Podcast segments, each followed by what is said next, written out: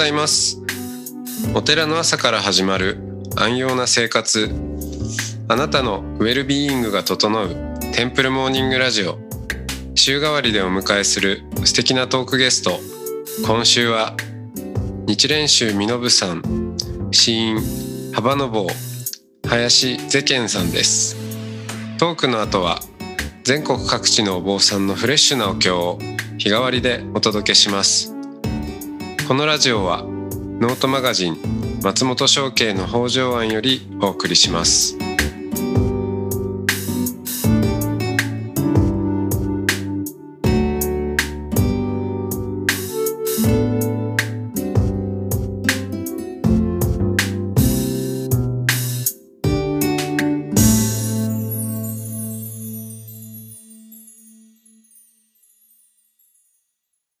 おはようございます。おはようございます。はい。えー今日もお林ゼケンさんとお話をしていきたいと思います。よろしくお願いします。はい、よろしくお願いします。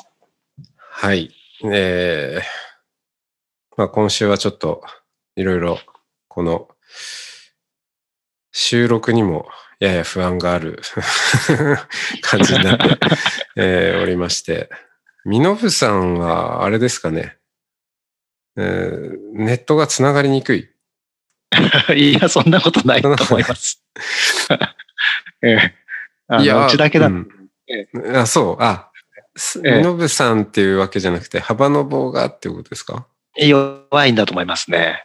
そうか。でも、えあの、うん泊まらせてもらった時、あの、ロビーにもね、あの、Wi-Fi 飛んでたし、結構そうですね、ね。そういう、なんだろう、モバイル使いな人たちにもフレンドリーな宿坊だなと思ってうんましたけど、まあ、それでも、ええ国土まではチェックしなかったんで。うーん いや、そうですね。自分もちょっとね、 Zoom を使わ使わさせていただいて、あれ、こんなに、あの、なんでしょう、環境、あの、良くないんだなっていうことをちょっと分かってしまったので、うん、今今までそれを目的に利用して、利用した人たちにはちょっとなんか申し訳ないなっていう思いで、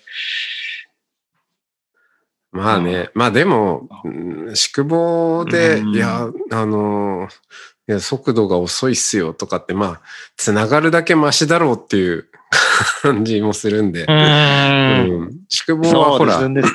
ね、そういう、その世間との接続から、まあ、ある種う、ん。こう遮断をね、して、うん。こう、ね、D、なん、なんていうのかな。うん、その、接続解除する場所に行くような感じもあるんで、ええね、せっかく宿坊に来たんだったら、まあ、いちょっとそういうところからデジタルデトックスしてもらいたいところありますよね。ええまあそうですね。通常の、こう、あの、お参りで、あの、来ていただいた方にはやっぱそういう意識を持ってほしいなと、ええ勝手ながら思ったりもしますけれども、ね。うん、そうですね。うん。うんで、そうだな。あのーまあ、やっぱ話してると、おその止まった時のこう感じを思い出すんですけど、何を、止まった時の感じの何を思い出すかって、まあ人にもね、よるんでしょうけど、やっぱ私はこの、何ビジュアル的な記憶が強いとか、まあいろんな人がいるみたいですけど、僕の場合は、音の印象は結構強いですね。ああ、そうですか。うん。まず、うん。まずね、音がうんしない、うん。うああのん。、しないですね。ねその車の音とか、なんていうか、街の喧騒からもう完全に隔離されてますからね。うん。うん。で、そうですね。今も、ううんん、そうですね。ええあ今も？えー今もね、あの、松本さんの声しか聞こえてこないので、そっか。あそうですね、音。あーうん、そうですね。うんで、まあ、時折、遠くの方からなんか、あの、南無妙法蓮華経がこう聞こえてきたりして。えー、風に乗って、そうですね。うん、そうそうそうそうそう。うん風に乗ってお題目が聞こえてくるっていうのがこうね、いいですよね。あのい、やー、すごいですね。本当、うん素晴らしいですね。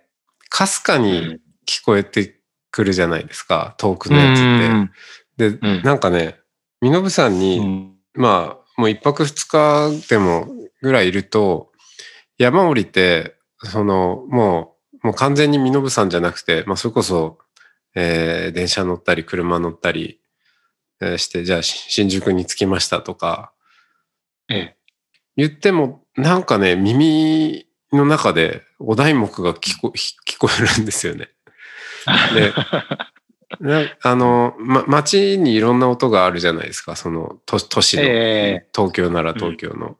なんだけど、うん。ちょっとこう、なんかエアコンのノイズの音とか、うん、うん。ほんのちょっとした音も、あれ、うん。これ風に乗って聞こえてるお題目かなみたいな、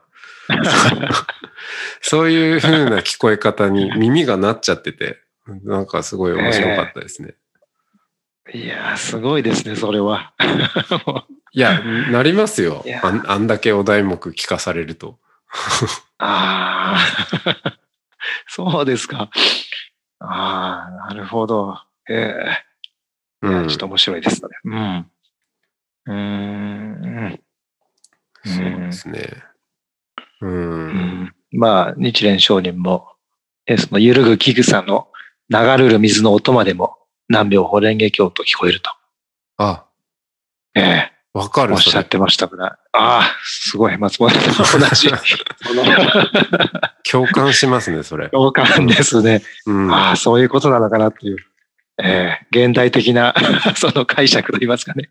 エアコンの音であってそう。そうですね。うん。家電のノイズも南無妙法蓮華経。いやー、すごい。うん。うん。そんな、えー、林商人、林さん。日蓮宗はね、なんか、商人と呼び合う文化がありますけど。うん。林さんが、まあ、ずっと身延で、え、高校まで身延ですか？そうですね。地元の普通の公立の小中高と通いましたね。身延山高校ではないんですね。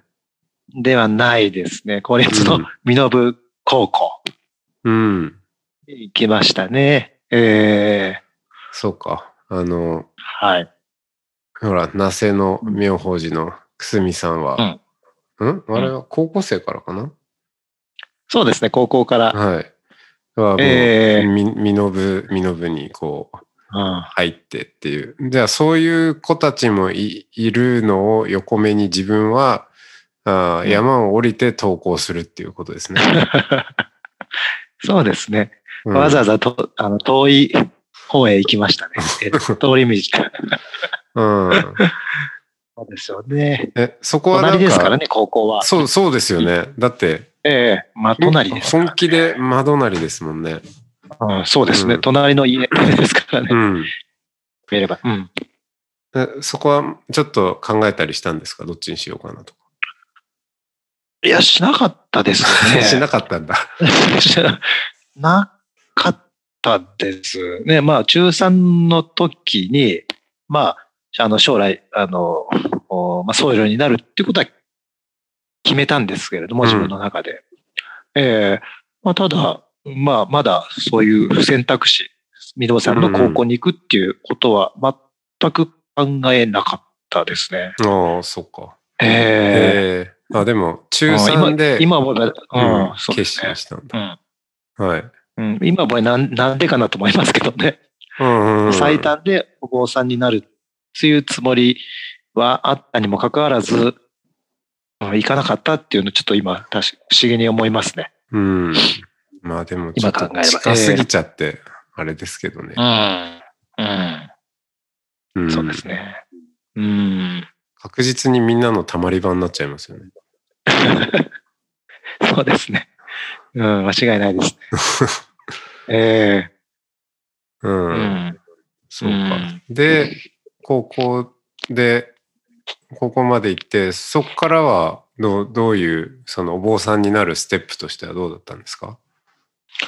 そこからは、あの、東京の立正大学、はい。ええそこに、あの、通いました。そっか。それも、身延山大学ではなかったんですか、ではなくてそうですね。ああ、やっぱりそうですよね。あの、ええあの世間を知らないと、うん。いや、でも、その方がいいですよ。本当にきっと。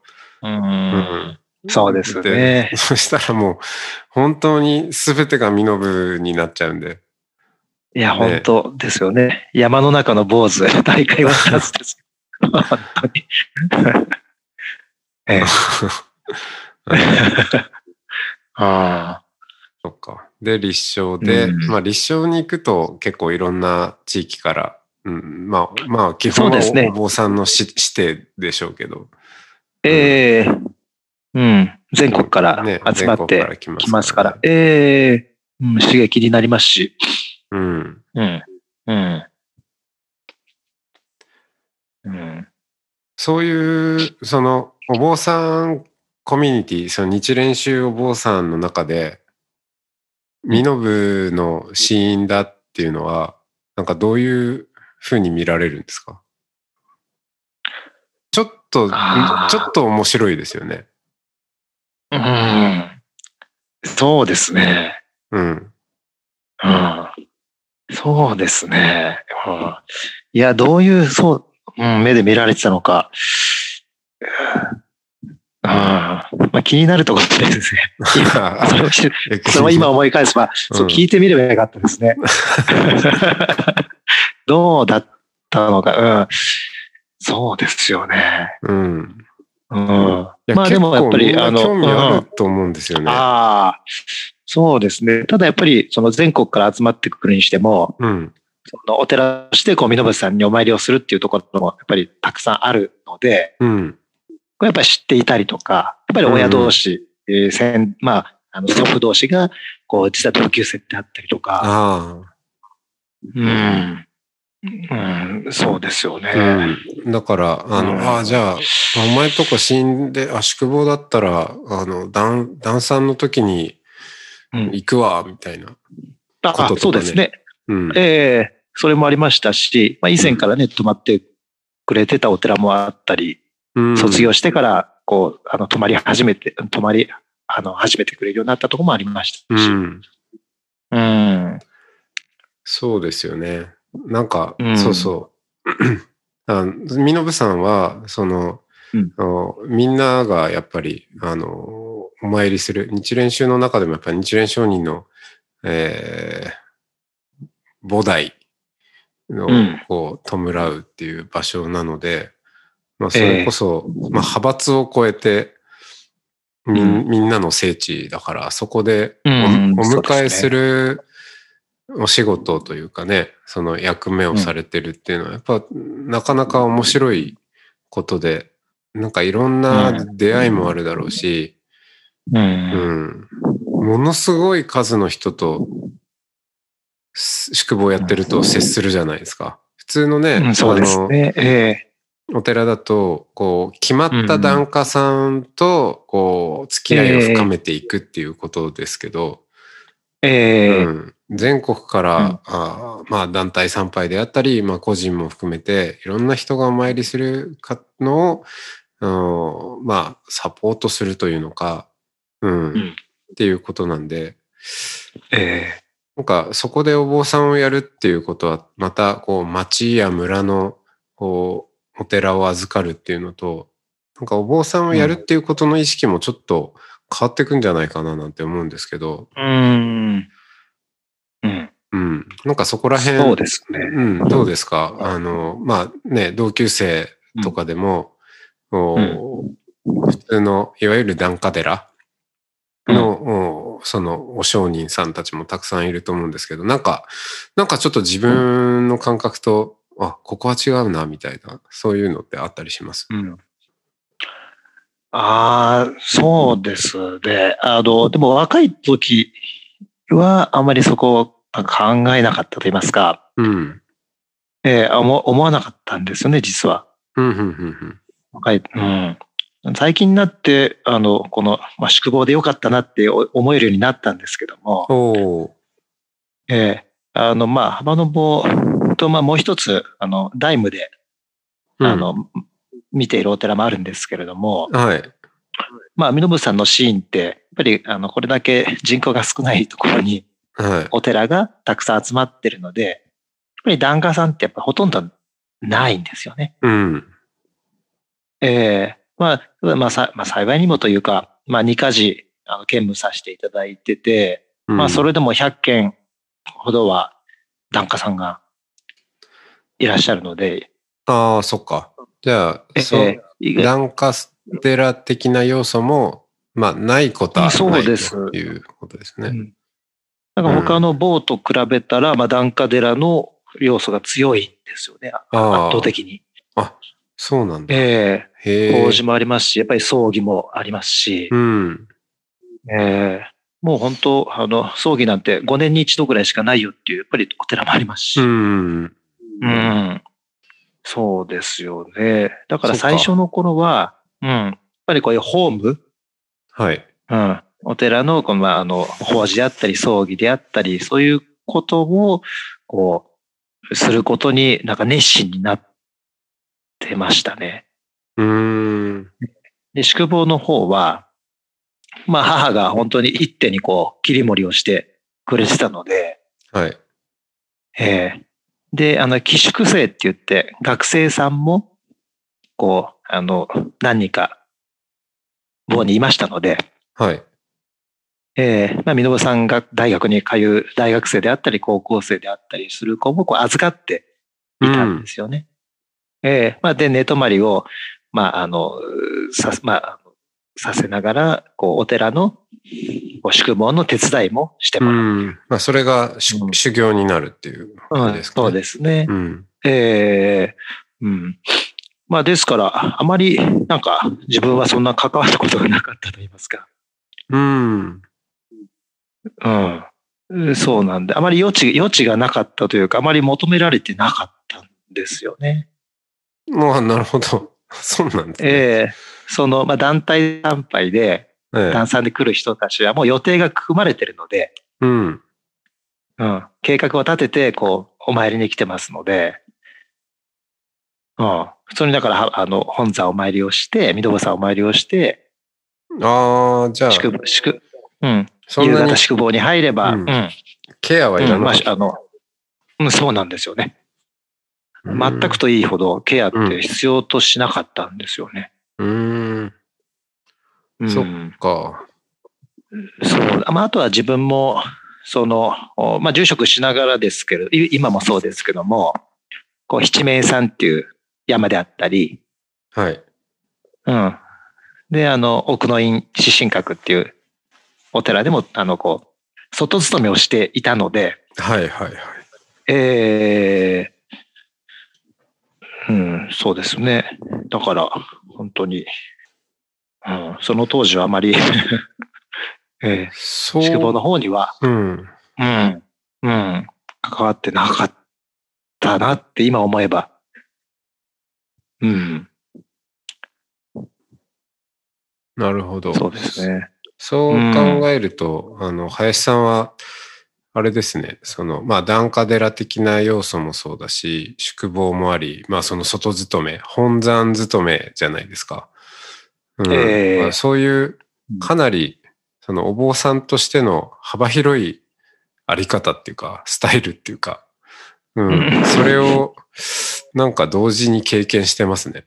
今なんて、そのうん。み三つを同時にやってる感じなんで、うん、そうですね。ああ、それええ。なかなか珍しい形かもしれない。ああ、そう、うん、そう、まあ、だうん、そうで、まあそう言われますね、確かに。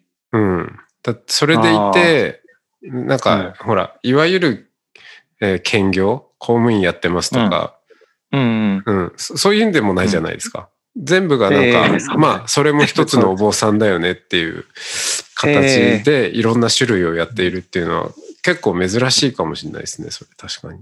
あ、そうですか。うん。ああ、そう、うん。そうなんですね。他の、あの、宗派の方でもそういう人って、なかなかないですかね。うん。そうですね。え、そこに司法師もあるんですか？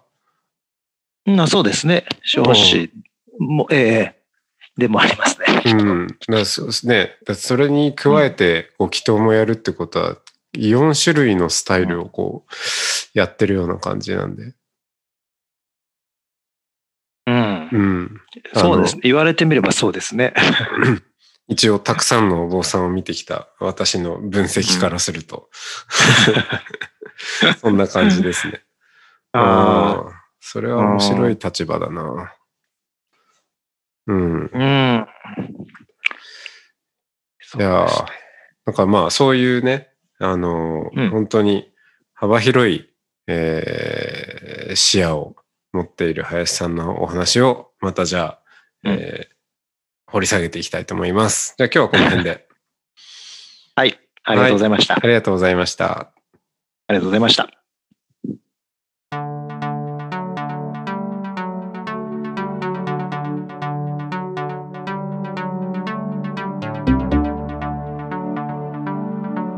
いつもテンプルモーニングラジオを聞いてくださりありがとうございます。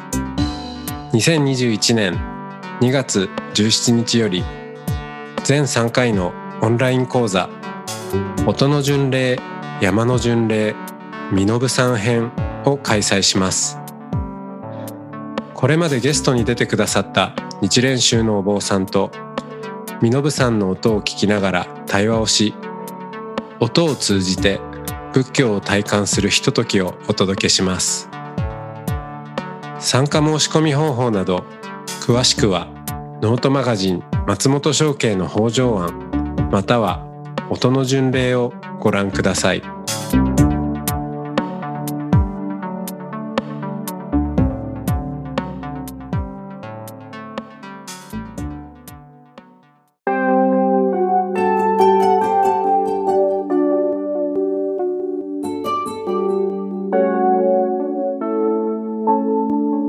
ここからは音の巡礼のコーナーです。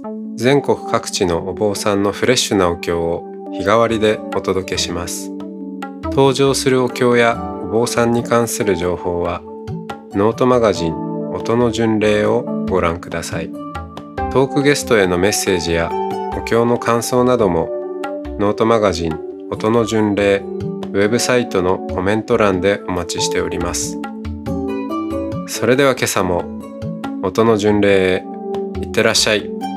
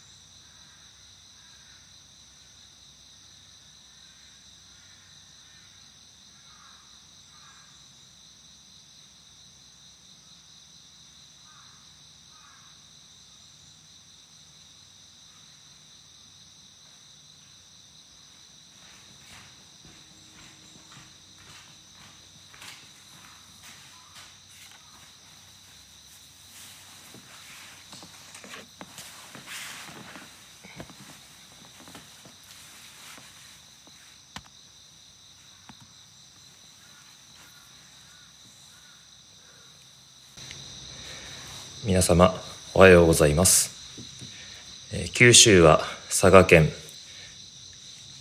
木島郡白石町という場所にございます。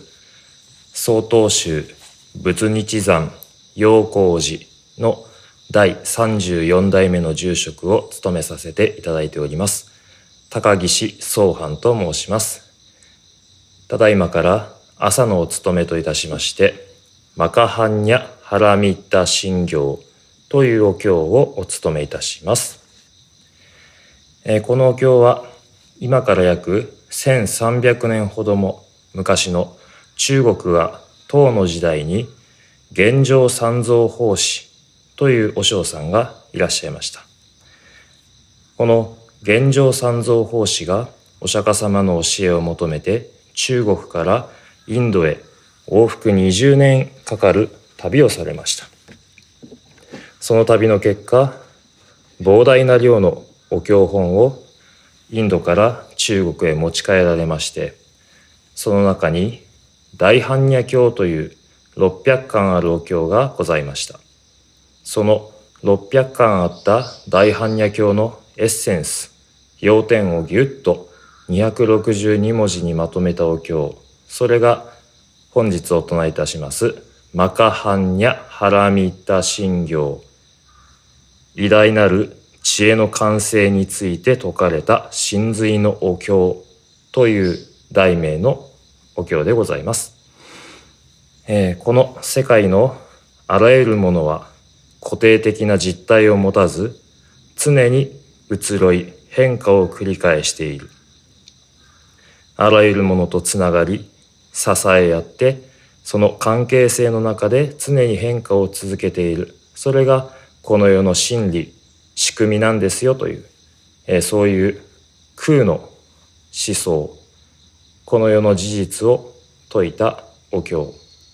それがこのマカハンニハラミッタ信行というお経でございます、えー、ただいまからお務めさせていただきます。どうぞよろしくお願いいたします。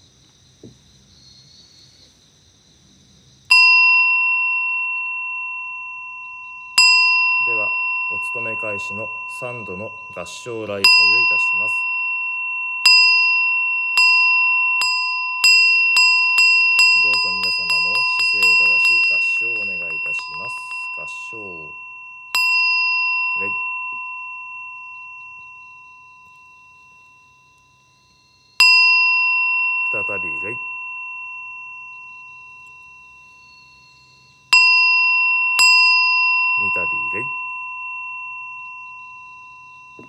お直りください。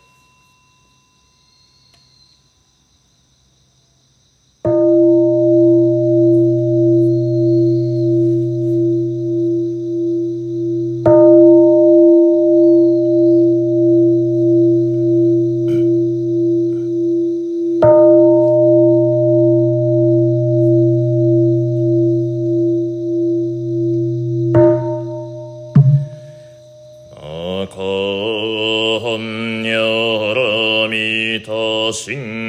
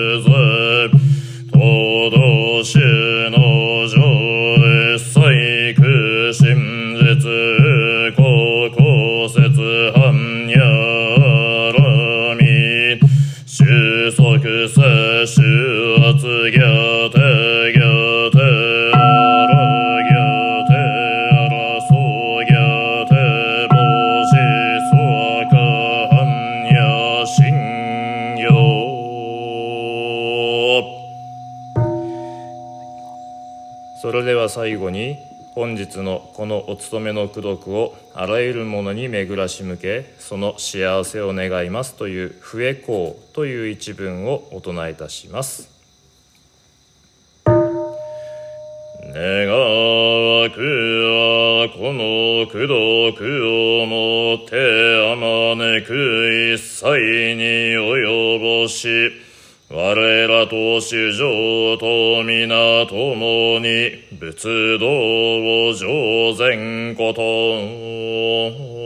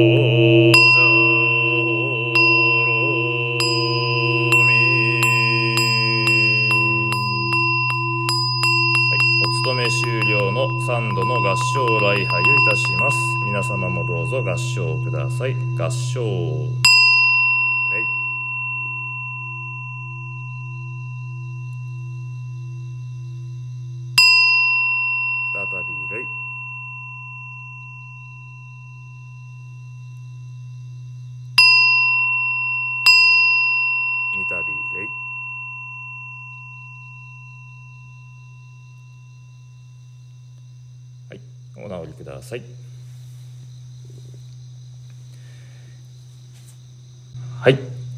では以上、佐賀県曹洞宗仏日山陽光寺住職高岸総藩マカハンニャハラミッタ信行を務めさせていただきました。ありがとうございました。今日の一日、皆様方が良き一日でありますようにご記念申し上げております。ありがとうございました。